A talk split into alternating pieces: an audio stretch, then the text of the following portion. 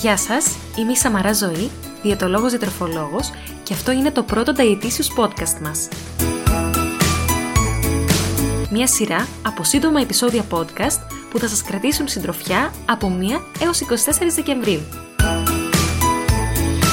Επειδή τα Χριστούγεννα είναι η αγαπημένη μου γιορτή, αποφάσισα να περάσουμε αυτές τις 24 ημέρες μαζί, μιλώντας για το αγαπημένο μου θέμα, δηλαδή για τη διατροφή. Ελπίζω να τα βρείτε ενδιαφέροντα. Γεια σας και καλώς ήρθατε σε ένα ακόμη επεισόδιο του Dietitious Podcast μας. Να φοβάται κάποιος το διαιτολόγο του ή να μην το φοβάται; Ιδού η απορία. Λίγο τσίζι αρχή, αλλά ας μείνουμε στην ουσία του σημερινού podcast μας, που είναι η σχέση μας με το διαιτολόγο και η εικόνα που έχουμε γι' αυτόν. Σας έχει συμβεί ποτέ να συνεργάζεστε με διαιτολόγο, να μην έχετε πάει όπως ιδανικά θα θέλατε με το πρόγραμμα διατροφή σας και να διστάζετε να παρευρεθείτε στη συνεδρία σας γιατί φοβάστε για το πώς θα σας αντιμετωπίσει. Έχει τύχει να έχετε τερματίσει τη συνεργασία σας με τον διαιτολόγο, να έχετε επαναπροσλάβει μέρος των κιλών σας και να διστάζετε να τον ξαναεπισκεφτείτε, παρόλο που ήσασταν ικανοποιημένοι από τη συνεργασία σας στο παρελθόν, γιατί τρέπεστε να ξαναδεί πως επαναπροσλάβατε τα κιλά και φοβάστε πώ θα σας κρίνει. Ετοίμασα λοιπόν το σημερινό επεισόδιο για να σας μιλήσω για αυτό το θέμα. Αλλά πριν ξεκινήσω εγώ να μιλάω, θέλω να ρωτηθείτε εσείς οι ίδιοι για τους εαυτούς σας.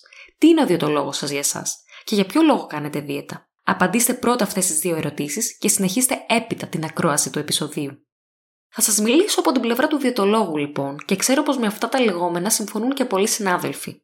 Ο διαιτολόγος είναι επιστήμονας υγείας είναι λοιπόν επιστήμονας υγείας που έχει εκπαιδευτεί τόσο στη διαχείριση βάρους όσο και στη διαχείριση νοσημάτων σχετιζόμενων με τη διατροφή. Έχει εκπαιδευτεί για να σας δώσει τη διατροφική οδηγία για να πετύχετε το στόχο σας, όποιος και αν είναι αυτός. Μέρος της διατροφικής διαδικασίας και της διατροφικής συνεργασίας είναι και η διατροφική εκπαίδευση, η οποία δεν έχει να κάνει μόνο με το πώς να επιλέγετε το σωστό γεύμα, τι συστατικά πρέπει να περιλαμβάνει και το καθεξής, αλλά και με όλη τη διαχείριση της διατροφικής συμπεριφοράς. Άρα, ένας διαιτολόγος δεν είναι ένας ψυχρός συντάκτης ενός διαιτολογίου. Δεν σας περιμένει με το δίκανο για να δει αν εκτελέσατε σωστά το διαιτολόγιο για να φέρετε το προσδοκόμενο αποτέλεσμα. Δεν θα περιμένει με ανυπομονησία να δει το νούμερο στη ζυγαριά για να σας κρίνει. Δεν θα περιμένει από εσάς να το απολογηθείτε για το αν τηρήσατε ή όχι το πρόγραμμα. Δεν θα περιμένει συγνώμες και παρακάλια για να μην σας διώξει. Δεν είναι από την άλλη πλευρά του γραφείου για να σας κρίνει, δεν είναι αστυνόμος, ούτε σας κόβει με το μάτι, δεν είναι οπτική μεζούρα, δεν κρέμεται από το νούμερο της γαριά για να σας μαλώσει. Αντίθετα, ο διαιτολογό είναι βοηθός σας σε μια προσπάθεια αλλαγής συμπεριφοράς. Είναι δουλειά του να αντιμετωπίζει τόσο τις επιτυχίες σας όσο και τις αποτυχίες σας. Είναι εκεί για να σας βοηθήσει. Είτε προσλάβατε βάρος, είτε χάσατε βάρος, είτε χάσατε λίγο, είτε πολύ, είστε το ίδιο άτομο. Δεν είστε αποτυχημένος ή αποτυχημένοι αν προσλάβατε βάρος, ούτε επιτυχημένος ή επιτυχημένοι αν χάσατε βάρος. Πέρα όμως από το κομμάτι της επαγγελματικής συνεργασίας, πολύ συχνά συμβαίνει να υπάρχει ένας φόβος όταν σε μια κοινωνική περίσταση είναι παρόν ένας διαιτολόγος. Πόσες φορές έχω υπάρξει σε μια παρέα ή σε ένα οικογενειακό τραπέζι και γύρω μου θα πούνε, αστειευόμενοι ας πούμε, για να δούμε τι θα παραγγείλει ο διαιτολόγος ή να μην παραγγείλουμε αυτό το παχυντικό φαγητό τώρα που είσαι και εσύ εδώ και ούτω καθεξής. Να σας πω τη μαύρη μου αλήθεια, όταν είμαι έξω σε μια κοινωνική συνθήκη που περιλαμβάνει φαγητό, το τελευταίο πράγμα που θέλω να κάνω είναι να κοιτάω τις διατροφικές επιλογές των παρευρισκόμενων και να τις κρίνω. Το φαγητό δεν είναι θερμίδες, και όσο πιο γρήγορα το αντιληφθείτε, τότε θα απελευθερωθείτε τόσο πιο γρήγορα από αυτό.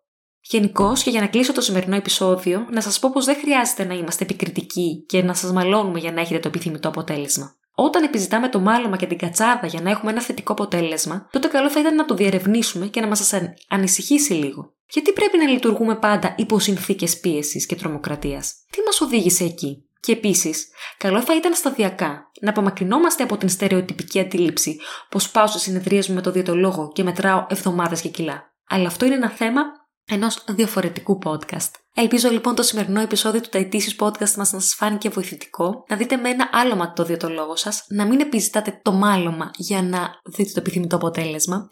Δεν έχουμε αυτό το ρόλο. Όσο κι αν ε, κάποιοι, ελπίζω παλαιότεροι συνάδελφοι, ήταν αυτής της φιλοσοφίας, πλέον οι περισσότεροι, νέοι και παλιοί συνάδελφοι, δεν είμαστε αυτής της φιλοσοφίας και δεν θα πρέπει να είμαστε αυτής της φιλοσοφίας. Δεν θέλουμε τρομοκρατία σε μια προσπάθεια απώλειας βάρους, δεν θέλουμε το φαγητό να μας τρομάζει, θέλουμε να γίνει φίλος μας και να μην το κατηγοριοποιούμε. Μπορείτε να ακούτε όλα τα επεισόδια του Dietitious Podcast μας στο Spotify, Apple Podcasts, Google Podcasts και γενικότερα σε όλες τις πλατφόρμες podcast. Μπορείτε να αποκολουθείτε στο Instagram στο παπάκι Dietitious κάτω παύλα Sam και εμείς θα τα πούμε αύριο με ένα επόμενο επεισόδιο του Dietitious Podcast μας. Γεια σας!